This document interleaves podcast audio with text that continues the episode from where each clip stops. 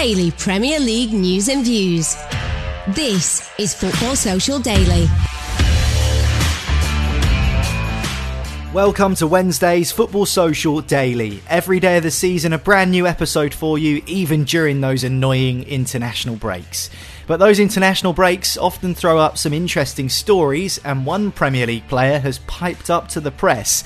Christian Pulisic, the American international, has revealed that he feels former Chelsea boss Thomas Tuchel, who's now been sacked, let him down. We'll unpick that one very shortly. Also, as it's a Wednesday, we'll be answering your questions that you've sent in to us, and we've been tasked today with putting together our current top five Premier League centre backs, as well as discussing if patience with David Moyes at West Ham United is running thin. My name's Niall, and with me for the show today, our reliable front two at FSD of Marley Anderson and Joel Tudor. Morning, guys. Morning, fellas. Nice to uh, ditch the Heskey Owen comparisons there. No, no specific strike partnership given. So happy days. we might need to upgrade Robert and Ameobi to something like that. Can't be upgraded, Joel. Oh, Come on. o- oh, yeah, of course. I mean, A yeah, wand of a left pinnacle foot and a- football. So Athletic target man of uh, Shola Ameobi. That's uh, What about Ba and Cisse? That was a deadly duo. To be fair, Well, I- see, this I think this is a myth. Like they they were good. They were obviously two good players, but when people don't remember that when Cisse started playing, I think he got thirteen in fifteen, and then the next season, Ba played centre forward and he scored like twelve in twenty or something like that. But whoever was not playing as centre forward didn't score a goal. And they went out to the left wing. I seem to remember Demba Ba being put out on the left wing at some point as Yeah, well. yeah, Um, Ba Ba had to move over, and he didn't score. He couldn't score from the left wing. It was like so as a partnership, they weren't actually that good, but as two interchangeable strikers, they were bloody brilliant. So I won't drop any names, but I was speaking to someone who was at Newcastle United during that era, and they were telling me that there was some accusations of voodoo and witchcraft and spells and all sorts between the two Senegalese strikers, Ba and Cisse, because one was scoring goals and then the other wasn't, and there was there was accusations of sort of some um, you know underhanded wizardry going on between the two of them. But yeah, that's a story for another day. Uh, the story we're going to focus on on today's Football Social Daily comes from Chelsea. And in fact, it rather comes from their forward player, Christian Pulisic, who's been speaking out about Thomas Tuchel, the manager who won Chelsea the Champions League and got them to a number of cup finals, but has since been sacked by the new Chelsea owner Todd Boehly to be replaced by former Brighton manager Graham Potter. And Christian Pulisic has opened up on his relationship with Thomas Tuchel. And what he says in his new book, which is out very soon, it's called Christian Pulisic My Journey So Far. It's his upcoming autobiography. He says that he feels let down by Thomas Tuchel. And the reason he says that was because he was dropped for the second leg of the Champions League semi final. Pulisic says that Thomas Tuchel actually told him he'd be rested for a game against Fulham, and that was before the second leg against Real Madrid in the Champions League semi final, only for Tuchel to then change his mind and choose Kai Havertz instead for that game against Los Blancos. Considering Christian Pulisic had scored in the first leg of that tie against Real Madrid, he's really annoyed about that. I don't like this sort of thing, and I know it's an extract from a book, Marley, but I think it's really poor timing on Christian Pulisic's part to release an excerpt from his new autobiography, which basically throws mud at his former manager, who's only been out of the building two weeks. I'm not sure how I feel about this one, but you come to expect these sort of stories in the international break. What do you make of it? Yeah, well, to borrow a, a line from a fellow American sport, it's a bold strategy, Cotton. Let's see how it plays out because uh, it. it it it just it smacks a bit of like sour apples, doesn't it? You know what I mean? It's sort of sour sour apples, sour, Sour grapes, in it. grapes. So, right, all Something of- that's What sour. You've been eating. Uh, it's just yeah, something sour. He's, he's acting a bit like a.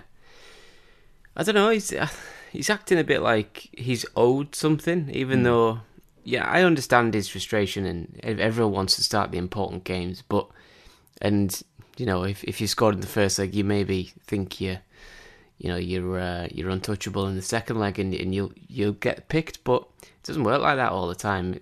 He's end of the day, he's criticising a guy who won the Champions League in his first six months at Chelsea the year before. So, you know, as much as you might be disappointed, you've got to you've got to take the manager's decision in uh, in in your stride, sort of thing, and, and remain professional about it. And number one, to release an autobiography when you're 23, 24 years old is is bizarre anyway. It's only gonna um, cause problems down the line because it's not beyond the realms of possibility that Pulisic and and Tuchel could end up at the same club somewhere in future.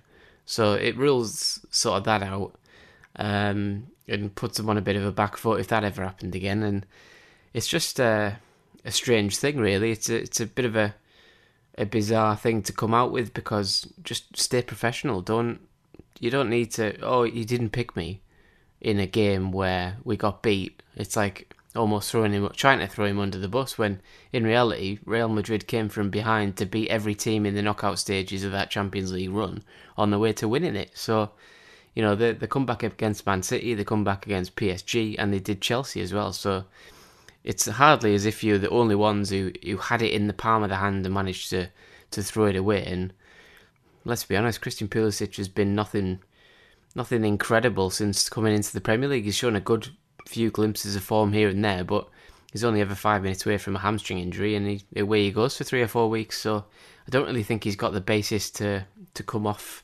like he is at the minute. You said just then that this is kind of a difficult path to tread when you consider that Thomas Tuchel and Christian Pulisic could end up working together at some point in the future. But if I remember rightly, Thomas Tuchel was the Borussia Dortmund manager when he handed Christian Pulisic his first team debut in the German Bundesliga. So I think this is even stranger when you consider the role that Tuchel has played in Pulisic's career. And yes, you're right, every player is frustrated when they don't get picked, especially when they feel like promises have been broken. But I'm siding with Marley a little bit here, Joel. Christian Pulisic is speaking in a tone almost as if he's owed something. You know, it's not like this is one of the best players on planet Earth we're talking about here. He's a very talented player, but it's not exactly like when Pep Guardiola didn't play a defensive midfielder in the Champions League final against Chelsea and it came back to haunt him. I don't think anyone's looked back at that game from Chelsea persuasion or otherwise and thought, oh, they should have started Christian Pulisic and that would have made the difference. Well, the, the, the weakest argument he's got is that they ended up winning the competition. So it's not as if they lost it and he's thinking, oh, I could have been the difference in that tournament if he would have started me. He ended up getting a Champions League winners medal. So and he also played 25 minutes in the final too. I think the only grievances he has is that in the last seven, in the last 10 games, sorry, when the Premier League season was finishing, he played 90 minutes in all but one game in those last games.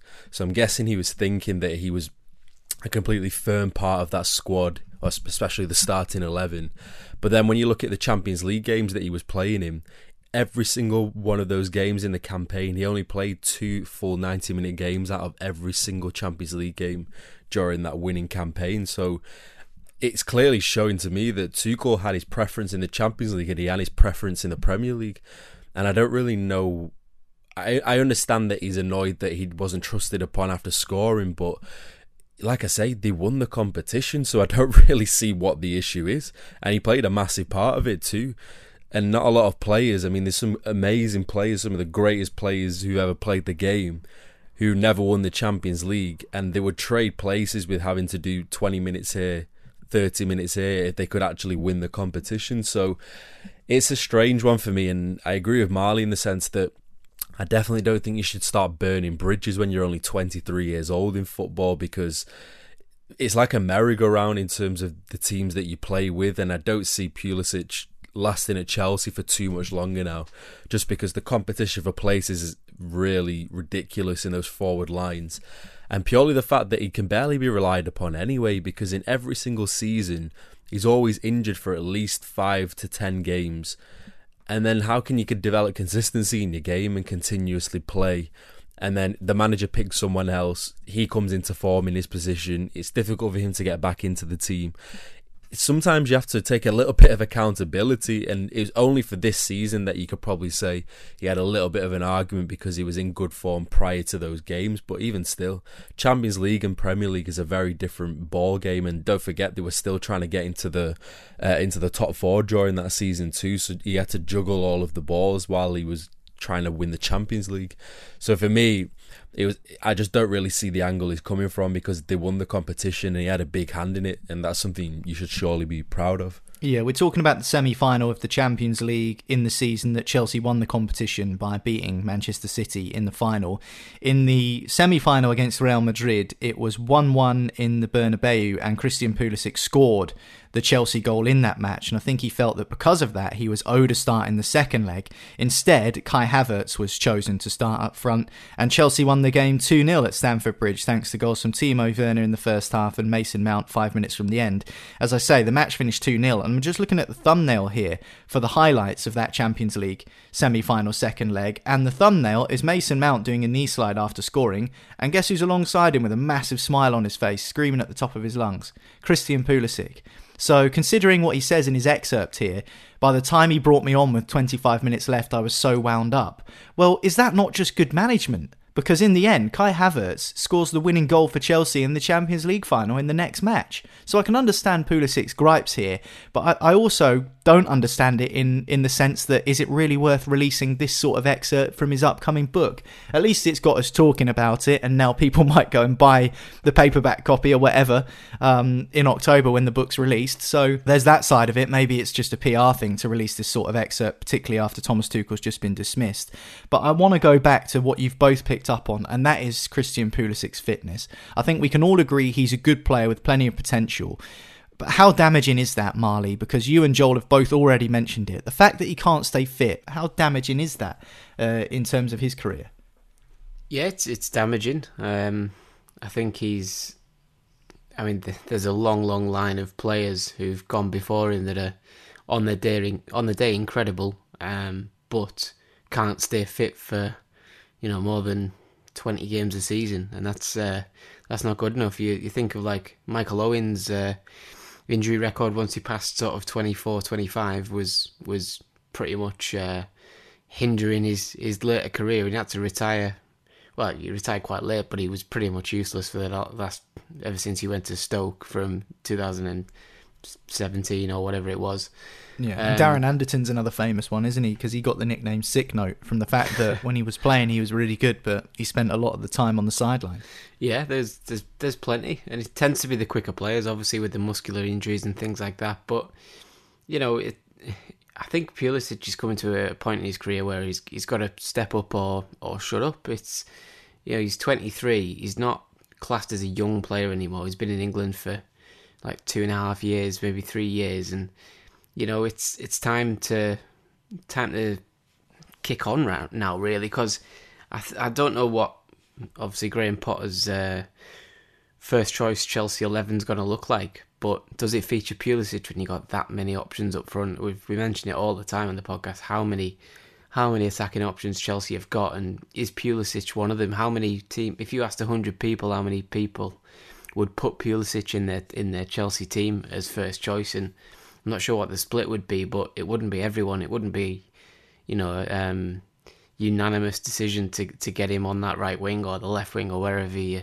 you might want to see him in in his best position. So it's time now to to stop talking, stop writing books. Why are you why are you writing a book at 23? My life so far. Just write one at the end when you've done when you've hung them up and you're done. You know what I mean? That's that's when you write an autobiography because then you can say, look, in 2012 this happened, and then in 2018, or you know, uh, I did an injury, but I told everyone it was when I got kicked, but it's actually when I tripped over my dog at home, and that's how you get your, your little sound bites and stuff, and, and and your little excerpts that, that pull people in. But by throwing managers under the bus when you're 23 years old is it it it sort of deformates your character a little bit, and people will be looking at that that now, and people probably be thinking, well, Pulisic might be available for a transfer, like to my club, but you know he's coming across as a bit of a divvy here. Like, why are we?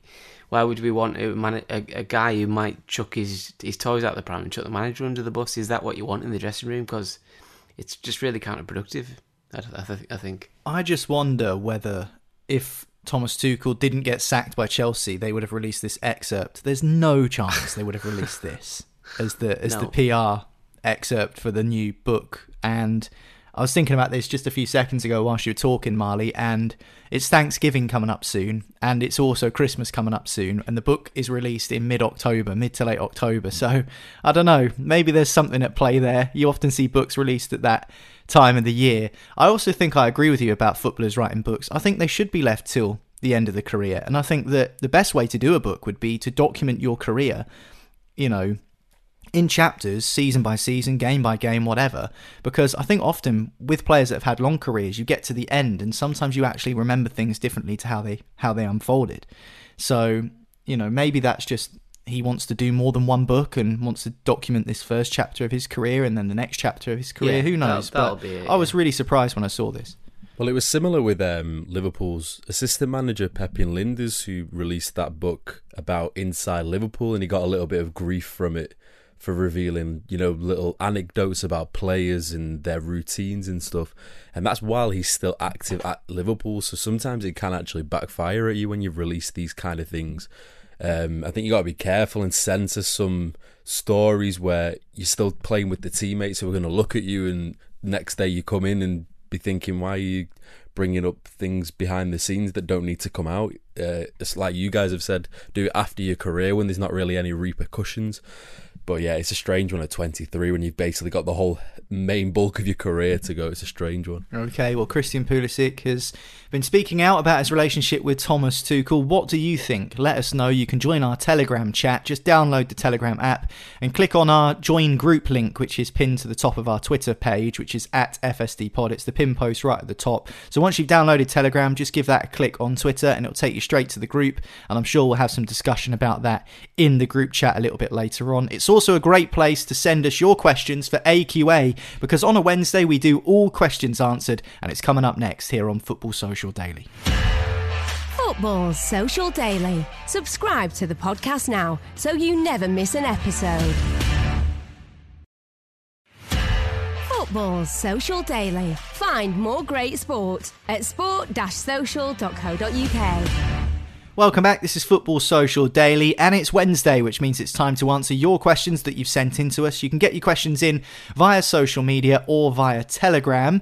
You can get in touch on Twitter at FSDPod. It's at Sports Social Official on Instagram. We've also got Facebook, so just search for Sports Social on Facebook and you can find us there. Send us a message, or you can join our brand new Telegram chat by downloading the app and clicking the link in the pinned tweet at the top of our profile. It'll take you straight to the group chat. And Telegram is exactly how Liam Ems has got in touch, and he sent us this question. He wants us to try and figure out, boys.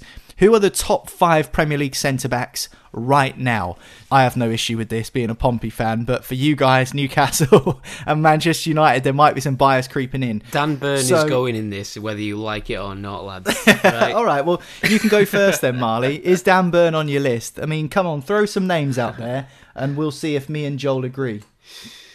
Uh, now we've we've got to start with the obvious ones, aren't you? So for the five, I'd probably go for Van Dijk. Um, I'd go for um, Ruben Dias, even though I've not I don't think he's been brilliant this season, but I still think he's he's quality on his day. Um, third, I'd go for Saliba at Arsenal. He looks an absolute Rolls Royce of a centre back. He's been very very good so far. Um, and then the other two, I'm I'm kind of struggling a little bit more. I quite like Romero at Spurs just because he's aggressive as hell and he'd literally two foot his grandma if the ball was on the line. um, I'm struggling for the fifth one. All right, we'll let Joel jump in then, because I'm sure, Joel, you are itching Yeah, to. go on, go on. He's missed out some glaring ones there. Bloody hell. Um, you know what? I was just looking at the table randomly when he said Van Dijk, and my eyebrows raised a bit. But they have only conceded six goals. It felt like they conceded way more than that this season. Yeah, five of them And, have been um, Joe Gomez's fault. yeah, literally. And you know, Everton as well. They've got the same amount of conceded goals, six. So I don't know how that's happened because it's felt like it's been the world's crumbling beneath them when we've been talking about them, but they've actually been pretty solid defensively. Um, I've gone for Saliba, like Marley said. I think definitely Martinez has to be in there. Um, Bloody hell. just for the fact that now that he's been partnered with Rafa Varane, they've only conceded two goals in four games, which I think is really Is that- not is more that not on excuse to put Varane? Varane? Yeah. well. He's going next to him, so don't worry about that. okay, wow. So the, Oh, the, this God. this this short list is becoming a long list very quickly. We're gonna have to whittle these down, but keep going, I've, Joel. I've got Uh, two. I've got two outsiders. Purely, I've I've not gone too much on last season. More what I've seen in the last two like month and a half. I've been impressed with Dunk from Brighton. Um, they've conceded the least amount of goals in the Premier League so far, which is ridiculously impressive. Um, who knows how that's going to change after Potter leaves? And then I've gone for Eric Dier as well. I think that despite Romero being the more glitzier guy next to him, Dier has really improved under Conte, and he, Conte really trusts him because we saw it in the Champions League games where he's one of the first names on the team sheet now, and he'll either rest Romero or just play Dier next to Davinson Sanchez and whoever else. And again, they've conceded barely any goals, and he's got his England call up too, which proves that he's improving massively from you know when he was in the fringes under Jose Mourinho and. Um, now he's just com- completely coming to a different level of playing at centre back. So I've gone for him as well. Oh, you know what though? Um, on an outsider, I think there's two names that definitely we should mention. Bella Kocchap from Southampton. I think he's been an absolute monster for them at the back, and obviously got his Germany call up too. But he doesn't quite sneak into my top five, I don't think. But he, he definitely. I think by the time we get to December time, he'll be on the names of you know some of the best teams so far uh, this season. Okay. All right. So this is our list. Bella Kocchap, I think we can just shave him off the bottom of the list just to make it a little bit easier for ourselves. Reserves. Virgil van Dijk, Ruben Dias, William Saliba, Cristian Romero, Lisandro Martinez, Rafael Varane, Lewis Dunk, and Eric Dier. There's eight names there. We need to get rid of three and decide upon five between us. So Why don't we? Why don't we all just shave one off, and then we get to five? That's a good idea. All three of us. okay, all right. I'm getting rid of Martinez What? How are you getting rid of Martinez? He's literally he's gone up another level. because he has to play next to Varane. Why does he have to play next to Maguire? Why? Huh? He already has any. We've conceded six goals. Yeah, in so that games. means he's got to, he's got to play next to Varane. So if Varane comes into the team, that means Varane is the calming influence. And if you're a, a dominant centre back, Yeah, but the goals weren't really Martinez's Yeah. fault in during the games. They came down Maguire's side half the time. also, I don't like how how Martinez, if if he gets beat, he just boots people, and like I'm just saying, you're you're just a bit of a little house. Like Yeah, you just you just got an agenda against him, Marley. Just say it. No, I, I do quite like him. I just think he's he's he's a little bit overrated. He's not done much yet. He's not had that many.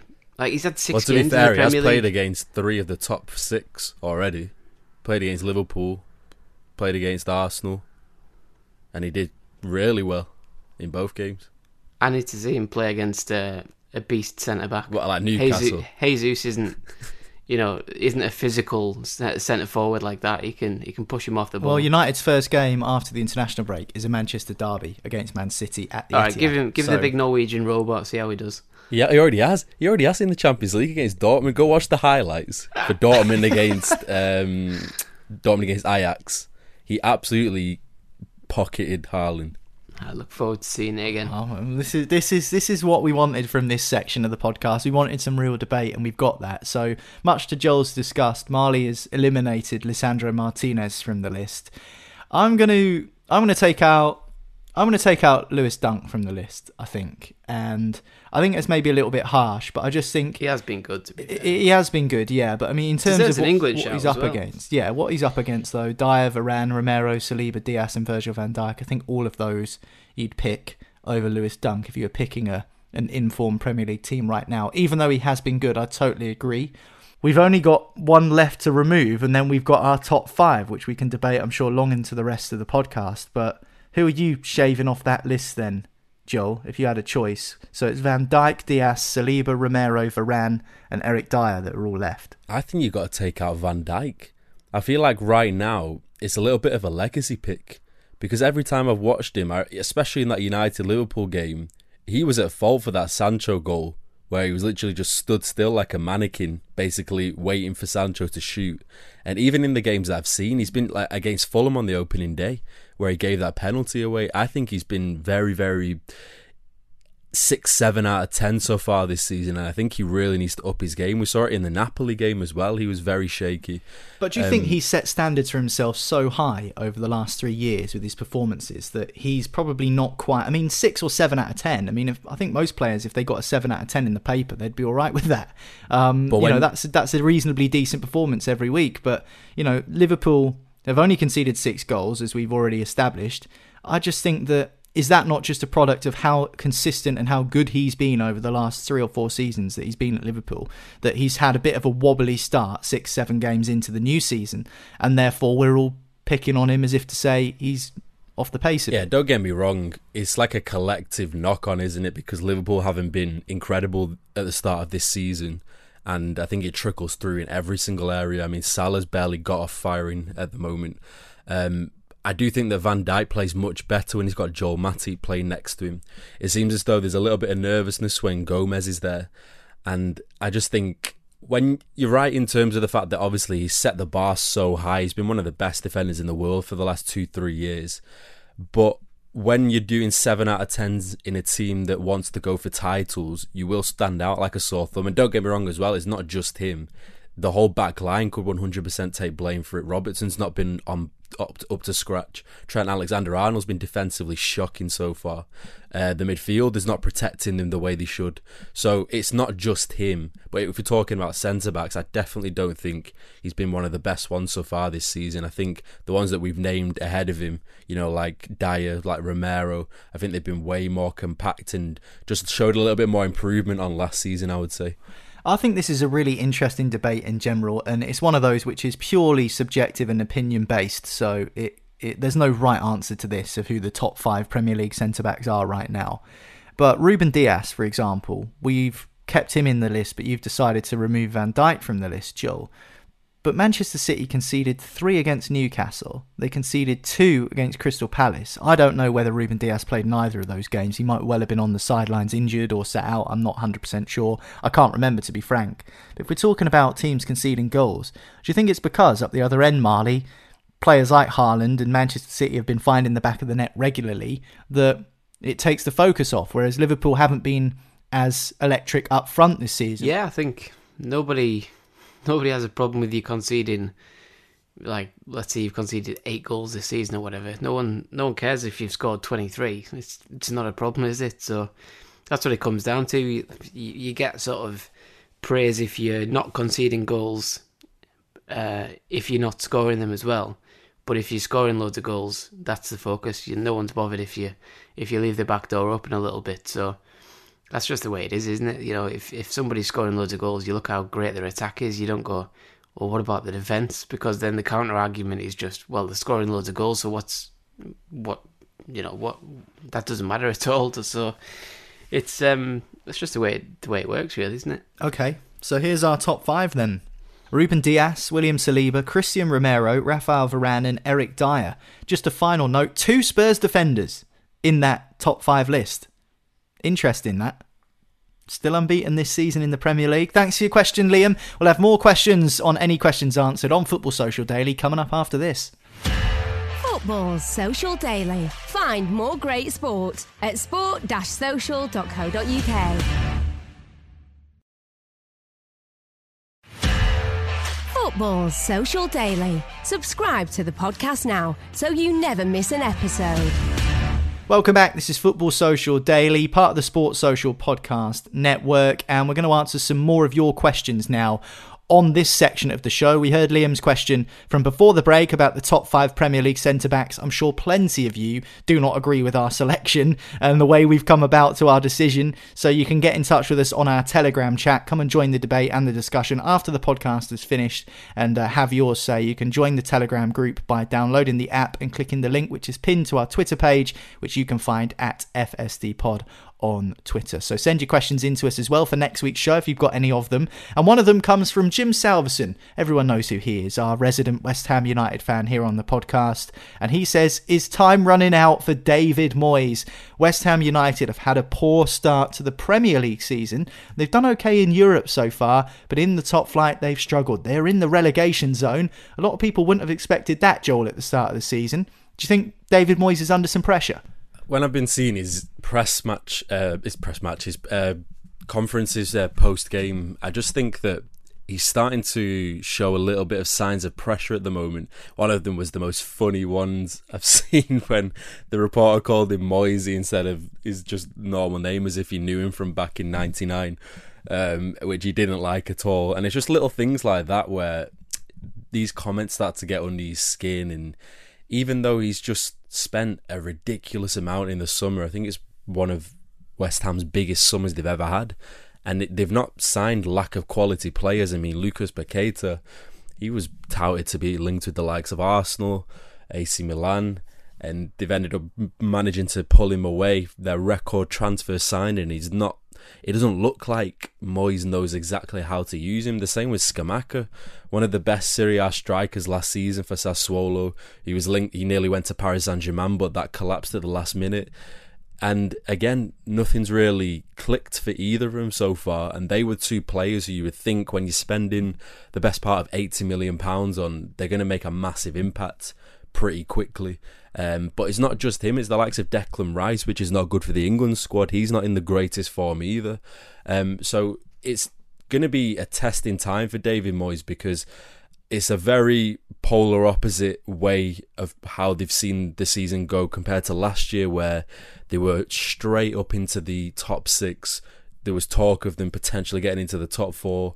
That Europe, Europa League um, campaign, which I'm sure all West Ham fans will live long in the memory for, and now you know having one win in seven games, it's just not good enough. And when you look at the games that they've already played, you know they've played the likes of Chelsea, Tottenham, um, which you know you can say are fine for dropping points. They actually got a point out of the Tottenham game. It's the other ones which are a concern for me, like going uh, getting beat by Brighton at home and getting beat by Everton away. And all these little small defeats and Norwich uh, at Forest away, these are games that you should be there or thereabouts. So they didn't score one goal in.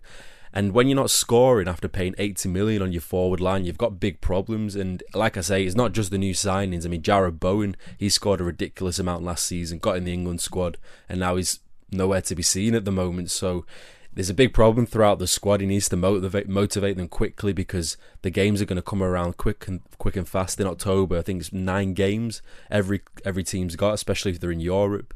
Uh, so it's going to be difficult October for a lot of managers, I think, in October time. Well, West Ham, seven games, one win, one draw, five defeats, minus six goal difference, just the four points. They're two points from safety at the moment, and obviously, is still a long way to go in the Premier League season. Marley. Joel's picked up on some of the things he's noticed when it comes to David Moyes maybe being agitated and frustrated, and it's not like they've not signed good players. Has he got credit in the bank, do you think, with the way West Ham have performed in the last couple of seasons? Because we were sat here three seasons ago, maybe a little bit longer, three and a half seasons ago, wondering if West Ham were going to go down. And, you know, the last two seasons they've been in European competition and in with a shout of qualifying for the Champions League. So here they are, 18th after seven games. Rubbish start, but do you think Moisey I'll call him that because he can't hear me saying it, has got credit in the bank. Yeah, he's got he's got that uh, that build up of uh, of getting teams out of situations like this, including West Ham, um, and taking them on to to bigger and better things. And um, I think once the season settled down, I think I think he should be under a little little bit of pressure right now. But you know, it's I can't see them pulling the trigger and sacking him because he's uh, yeah, like you say, he's got that that in the bank. The whole he's took them to to Europe the last two years, and before that he he got them away from relegation. So he's pretty much succeeded every season. Um, now he's been backed in the transfer window. West Ham have some sort of weird uh, way of signing good players and then not getting them in the team and then not looking very good. It's bizarre how they, they keep doing it over the years, they, they usually sign big name players and, and big fee players, and and just never they never seem to gel quickly, and, and that's happened again this year. But yeah, I think you just got to wait it out. I think West Ham once they find their feet, they will beat enough teams to finish around mid-table. I, I reckon so. Um, I can't see West Ham being deluded enough to go. Do you know what? Like we're 18th now, and we should be third or fourth. We should be we should be up there. It's it's it's more of an ambition for I think for West Ham to be up there. It's not an expectation to be to be flying at the top of the league at, at all times of the season. So I think he's he's got a few more. He's got at least ten more games, I would say.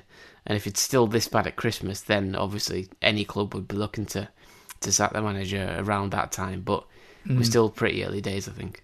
Well, like what Joel was talking about yesterday when we mentioned Leicester City and the rumours in the newspapers with their potential replacement options for Brendan Rodgers should they sack him. I think, Joel, you said wait until the World Cup. Um, there's a big break there. I think maybe West Ham might be thinking the same thing. Wait until the World Cup in mid November managers have got another five or six games up until that point when the international break now finishes and players resume the Premier League season. They've got the whole of October, most of November. There's loads of games between now and the World Cup, so maybe then is a good option uh, in terms of waiting and finding out whether you should stick or you should twist. Nice one, Jim, for that question. And here's another question to do with managers. This one comes from Jameson, and he says, Should Wolves make a change with Bruno Lage? Fans are beginning to get frustrated with us just above the relegation zone in 17th and only winning one game so far this season. I'll come to you first on this one, Marley, because I thought that was an interesting synopsis of how Wolves are getting on at the moment. Because They've played seven, won one, drawn three, and lost three. Six points. They are just a jot above the relegation zone, two points above West Ham, who are in 18th. But your team, Newcastle, they've only won one game this season. Yes, they've drawn five, but they're in 10th. So it's been one of those starts to the season for some teams where not winning games can be frustrating, but there's a number of other teams in the same boat, isn't there? So what do you make of Jameson's question about Bruno Lage? Do you think he's done enough to, to earn some more time? Because I'm quite surprised that that's even been brought up, to be honest. It's funny this one this one's come up because I was I was thinking about uh, Wolves at the weekend when they, they rolled over against Man City. I, I, did start thinking about Lage and thought I wonder if they wonder what the feeling is amongst the Wolves fans. And since then, it's it, it does seem to have soured a little bit. Um, I think he's had to to sort of rebuild the team. He's he's, he's gone away from the back three um, that Wolves played ever since they were in the Championship, all the way through the Nuno Espirito Santo days. Um, they've had to deal with the the injury and then the replacement of Jimenez. Then they finally signed Kalajdzic and he goes down with an ACL on his first his uh, his first game, and then they've got to sign a 90 year old Diego Costa to try and fill a gap for a few uh, a few months. But there's a lot of sort of factors in this um, in this mm. thing. I think that's the problem, isn't it? That's the main one. You mentioned Costa coming in. Obviously, he's in his mid thirties, and they can't help Kalajdzic going away with a, an ACL problem. But they've scored just three goals in the Premier League this season, along with West Ham. That is the joint fewest scored by any side in the division. Even Leicester, who are bottom of the Premier League table, have scored ten. Nottingham Forest have scored six. Wolves and West Ham have only scored three each, which is you know, quite easily the, the least of any of the teams in the top flight. Yeah, it's um, it's it's more frustrating for Wolves as well because they've clearly got good players, like who you'd expect more from. Like Pedro Neto is a quality player, but he's he's not a big goal scorer. Um, there's players in there like Podence doesn't really chip in with too many. Sometimes looks amazing, sometimes goes missing in games. Um, Matheus Nunes has come in and oh, he's not the, the biggest goal scorer, but he's certainly tasked with, with providing goals. Um, but it's yeah, it depends. With with Wolves, you know, they've lost they lost three, haven't they? Drawn three and, and won one. It's not it's hardly brilliant, but I think they've got enough talent to to come through it. I think they've still got a fairly young team as well. I think if you look at like Kilman, Collins, um, in in the back, uh, the the back department, the the centre back department. It's uh, it's still time to, to stick with them, I think, and, and sort of keep faith with them. Not not bin him off, not go for anyone else. Not sure they've got anyone else to be fair, but uh, losing Coady's experience is, is probably bigger than a lot of people realise.